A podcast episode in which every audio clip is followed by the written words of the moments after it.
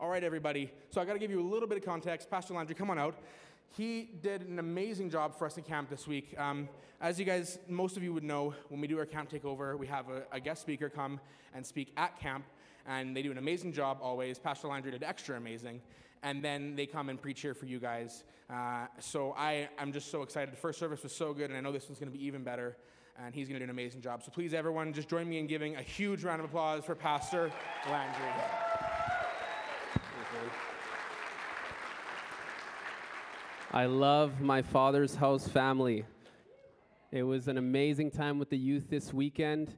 You know, I love I love the saying that youth ministry is not a step into the ministry, it is the ministry. This generation is such an important important part of the kingdom of God and one of my passions is that this generation would remember the name of Jesus and that they would carry it to their generation. And so it was such a pleasure uh, to serve alongside Skylar, Colton, and Mitchell, and Pastor Tyler and the team. Such an amazing team of leaders. Can the leaders just stand up? We just want to honor you guys, all of you. Yeah, there you go amazing group of people. They pour so much into your guy, to your children. Thank you for trusting them with your children. you know, I've done youth camps before. It's a, it's a big task to be trust with, trusted with not just one or two of your kids, but a hundred of other people's kids. So, well, tonight, tonight I'm used to preaching at in the evening, so I might slip up and say tonight. But this morning, the title of this morning's message is Heavenly Vision. I believe that the Lord wants to give us all a heavenly vision. And maybe you're here and you're, you might be well established in the heavenly vision, and you this could serve as an encouragement for you or a reminder as you go forward in your walk with God. Or maybe here you need a touch from God. You need a vision from God. You need a word from the Lord, a vision for your circumstance, your family, your life, the future. Well, I pray that you would receive this here this morning. Acts out of scripture out of Acts chapter 26 verse 19. Therefore King Agrippa, the apostle Paul said, I was not disobedient to the heavenly vision. On the road to Damascus, the apostle Paul was stopped in his tracks by the by the Lord Jesus and Jesus came to him in a blinding light.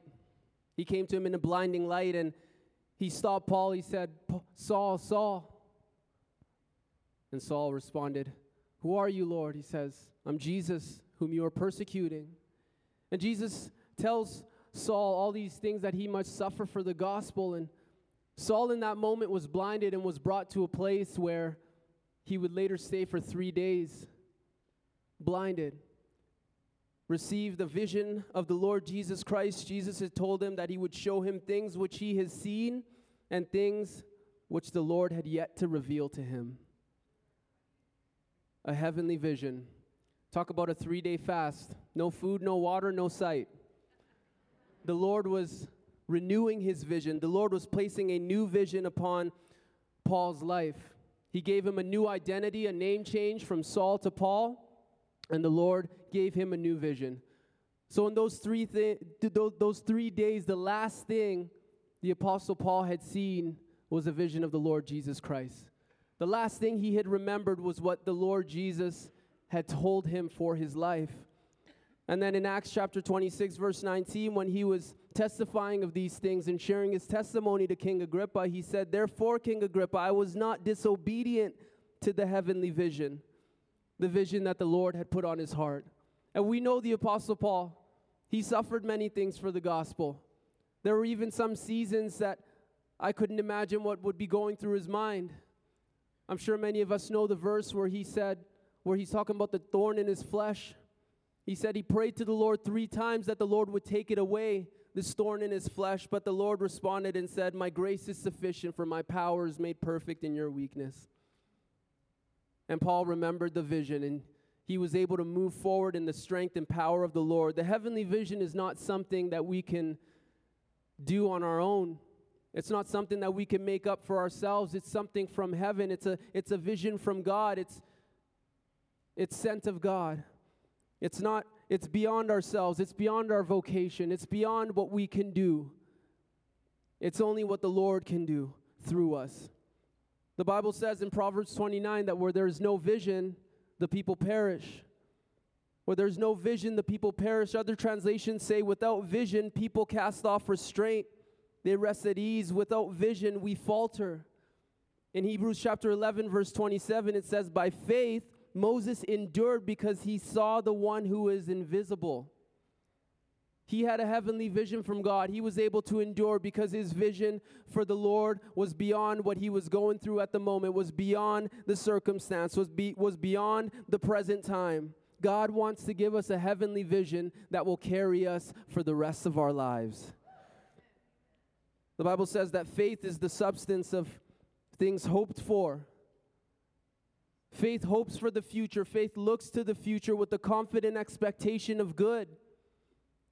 Faith is the substance of things hoped for. Faith is the evidence of things not yet seen. Many times in our lives, we go through trials, difficulties, challenges, and it's faith that gets us through, really. The hope for a future that we don't yet see or that we're not yet experiencing, but it's that faith in the Lord, it's that vision that we have past the cloudy seasons.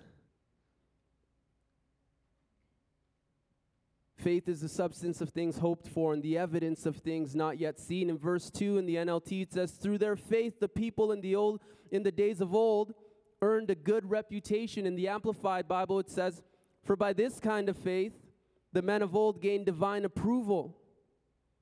The kind of faith that hopes for the future, the kind of faith that hopes for the things not yet seen, that believes in God for the things yet not yet seen, the kind of faith that has a heavenly vision beyond circumstance, beyond present trials. Hebrews chapter 1 verse 3. By faith we understand that the worlds were prepared by the word of God so that what is seen was not made out of the things which are visible. You ever been through a season where you felt like God had given you a word, God had placed the word on your heart, but your circumstances weren't really mirroring the word that God had spoken over you? The heavenly vision is not always what we see before us. A quote from a missionary ministered with five missionaries to a tribe who had not yet been presented the gospel, and they were martyred. That tribe had ran spears through their chests. One of those missionaries, his name was Nathan Nathaniel, and he wrote these words three weeks before his martyrdom. He said, If God would grant us the vision, the word sacrifice would disappear from our lips and thoughts. We would hate the things that seem now so dear to us. Our lives would suddenly be too short. And we would despise time robbing distractions and charge the enemy with all our energies in the name of Jesus Christ. And three weeks later, he died bringing the gospel to a tribe that didn't know Jesus. The sequel, many friends and family carried on, carried on the mission in that tribe, came to know the Lord. Many people came to know salvation and came into a relationship with Jesus Christ. The word, the vision that was put on this man's heart was seen through. How do we get a heavenly vision? How do we get the heavenly vision? Well, we have to get into the presence of God and ask Him. God has a plan for our lives. He has a holy design. We all know Jeremiah 29 11, but let's not forget verses 12 to 13. Jeremiah 20, 29 11, for I know the thoughts that I think toward you, says the Lord. Thoughts of peace and not evil, to give you a future and a hope, a vision for the future, a, a, a hope, a confident expectation of good. But let's not forget verses 12 and 13. Then you will call upon me and go and pray to me, and I will listen to you. God says, From my holy throne, I will hear your prayers and I will listen to you. I will listen to what you have to say. And in verse 13, he continues, And you will seek me and find me. God says, When you seek me, I will make myself known to you. I will make myself found by you. He's not asking us to seek him to be hidden. He's not hiding himself from us. God wants us to know him and he wants to be known. And you will seek me and find me when you search for me with all your heart. God has a holy design, he has a plan. He has a heavenly vision for us. When we go and seek Him with all our heart, He will be found by us and He will establish His way in us. The heavenly vision. How about Habakkuk? Habakkuk, he was vexed, he was perplexed at himself. He was perplexed at life and the, the circumstances, the conditions of the land that he was living in, the social and the spiritual condition of the land, the, the injustice that was happening around him. He was troubled in his spirit. He was a little upset with God at God's lack of intervention against the worldliness and ungodliness in the land. He said, I'm going to go up into my prayer tower. I'm going to talk with God. He had this agitation in his spirit. He said, I, I, I, need to work this out with God. Has anybody ever been there with the Lord where you're agitated in your spirit and you're like, I need, to, I need to work this out with God?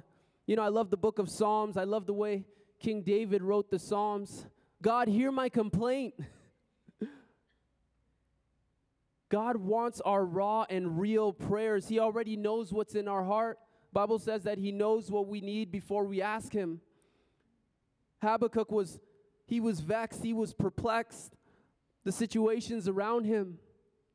And so he said, I'm going to go up to my prayer tower and I'm going to I'm going to talk to God. And in Habakkuk 2 and Habakkuk chapter 2 verses 1 to 3 it reads this is Habakkuk I will stand my watch and I and set myself on the rampart. I will stand my watch and set myself on the rampart, his watchtower, the, the watchtower of prayer. The Bible says, watch and pray. It says, be watchful against your adversary, the devil, the discourager. For the enemy wants to come and discourage us. When the, when the Bible talks about watching, many times it's referring to praying. So Habakkuk says, I will watch I will stand my watch and set myself on the rampart and watch to see what God will say to me, and I will answer when I am corrected, or what I will answer when I am corrected. Habakkuk knew he was out of line. Sometimes we're agitated and our feelings aren't in accordance with God's word, so we, we come into the presence of the Lord to sort these things out. Habakkuk says he's going to watch and see what God will say to him and what he will answer when he's corrected. He knew he was coming to the Lord to be corrected. He, he needed the Lord to change his perspective. He needed the Lord to give him new and fresh perspective for what was happening in, in the land at the time. And then in verse 2 to 3, it says, Then the Lord answered me and said, Write the vision and make it plain on tablets, that he may run who reads it. For the vision is yet for an appointed time, but at the end it will speak and it will not lie. Though it tarries, wait for it, because it will surely come, it will not tarry. Though it will tarry, it will not tarry. How many have been there with God? The God the God of our salvation calling us to wait on him, to wait on the Lord faithfully. Though it will tarry, it will not tarry. The timing of God is perfect. Though we have to wait, though in our spirit it tarries, in God's timing it's perfect. God wants to give us a heavenly vision, and, and He calls us to wait for the vision. The word wait in the Bible oftentimes refers to the Hebrew word kavah, which means to bind and to knit and to twist yourself in with God, to bring yourself closer in with God. It's not a passive waiting, it's an active waiting. One of my favorite verses in the Bible, in Isaiah 40, it says, Those who wait on the Lord will renew their strength. They shall mount up on wings like eagles. They shall run and not faint. They shall walk and not grow weary. Those who wait on the Lord, those who knit themselves closer in with God, those who bind themselves near to God. I think of the disciples, the apostles in the upper room when Jesus told them, Wait for the promise. Wait for the promise of the Father, and power from on high will come upon you. They waited for days. And what happened? The Spirit came upon them. They were found praising and worshiping. When, when Jesus told them to wait, they weren't sitting there doing nothing. Okay, when's this going to happen? No, they were seeking the Lord. They were binding their, their hearts in with God. They were coming closer to God. They were seeking God for the vision. They were believing for the vision. How many have been in a season of waiting and you're believing in the Word of God and you're saying, Lord, when is this coming? I will watch and pray. I will set myself on the rampart. I will go up to my prayer room, my, my war room, my secret place, my prayer closet, and I'm going to believe and I'm going to pray until something happens. I'm going to pray until I see the promise of God. How about Isaiah? Or not Isaiah, Elijah. Elijah prayed for rain. The Bible says that Elijah was a man just like us. He was a man with a nature like ours. It says that he prayed for that it would not rain and it didn't rain for 3 years and it said that he prayed again that it would rain and it it rained for 3 years and the earth produced its fruit. I was like, "Wow, that's a beautiful verse. I wish I had that kind of power in prayer." And then you go back in the Old Testament, you see what was this process of prayer like for Elijah? Well, he climbed up Mount Carmel. He looked at the sky, not a cloud in the sky. Drought for three years. He said, I'm going to get down and pray. He kneeled down and said that he put his face between his knees and he prayed. And he sent his servant, he said, Go look to see if there's a cloud. And his servant ran, he, his servant ran out believing for the, for the promise. Oh, Oh, there's nothing there. Yeah, Elijah, there's nothing there. I, I know you prayed, but Elijah, okay, got back down, prayed again. He sent his servant again. His servant went back. Maybe there's a cloud this time, surely. Oh, nothing there. Comes back to Elijah. I, you went at this twice already, maybe. no, Elijah came, he went back, prayed again, prayed again, sent his servant. His servant went out, this happened seven times. But when we read about it in the New Testament, it's, oh, he prayed and then they received rain. No, Elijah was persistent. He was consistent in his prayer. And there's sometimes the Lord will give us a vision, a heavenly vision, a word from God, a prophetic word that's spoken over our lives. And we have to bring that word to prayer, bring it into the presence of God and ask Him. And sometimes the asking doesn't only happen once, sometimes not even twice sometimes not even seven times. The Lord is building our faith. How's, how's our waiting? How do we wait for the promise of the Lord? Because God said that the vision, it will speak. At the, at the right time, at the appointed time, the vision will speak and it will not lie. And though it tarries, wait for it. Pray for it. Worship believing for it. Call on the name of God for it, for your children, for your families, for your life, for your circumstances, for your calling. Pray for it. You know, when I felt the calling of the Lord on my life, I shared this with one of the youth who I know has a calling of God. I can't see because the lights are so bright, but I know you're here when I felt the calling of the Lord on my life um, when I was a teenager, I prayed for that calling for three years every day. Every day for three years. And then it wasn't even five years until after that that I actually stepped into what I felt that calling was.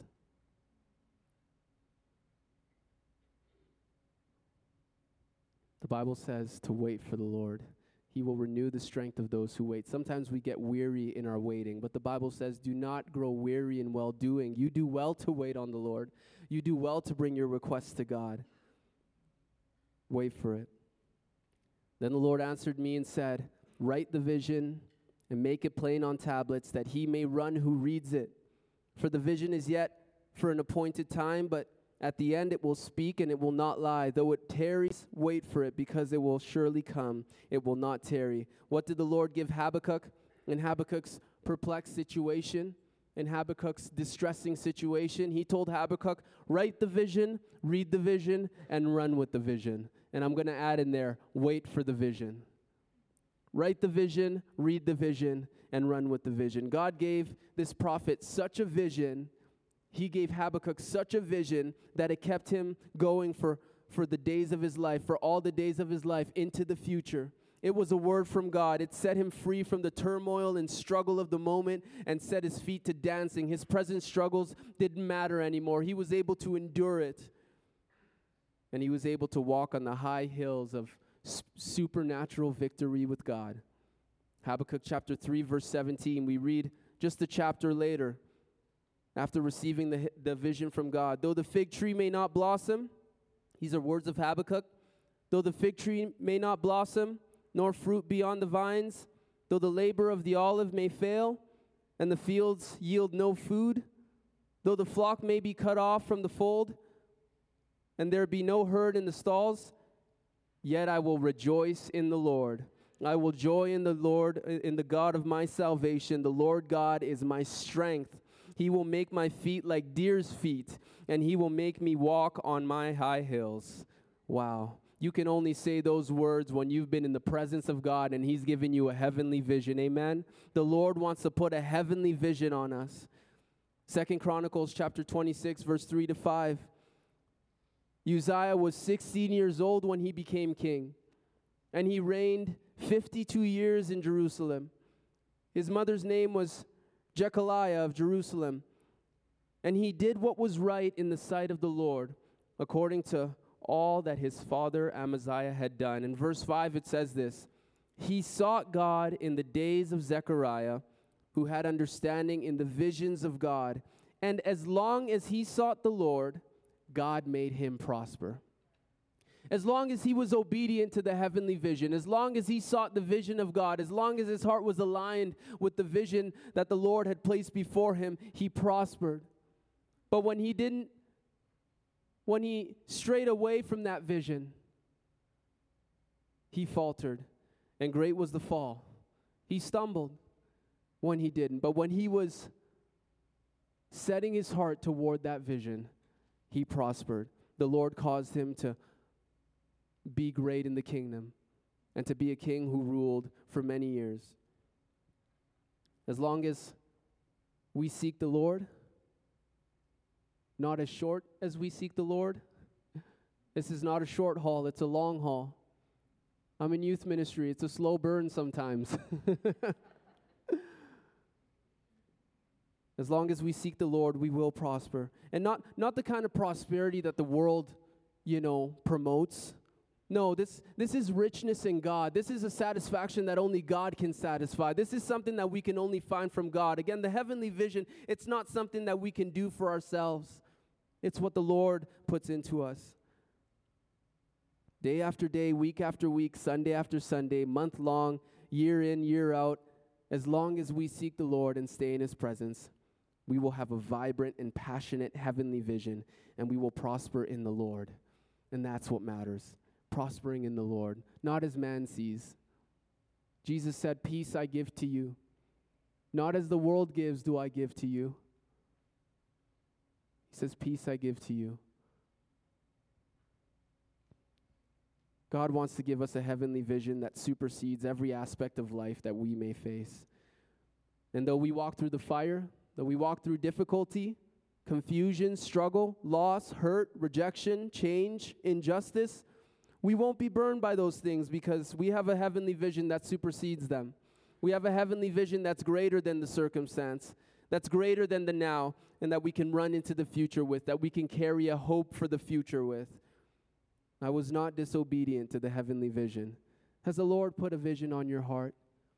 Do you desire a vision from the Lord for your life on your heart?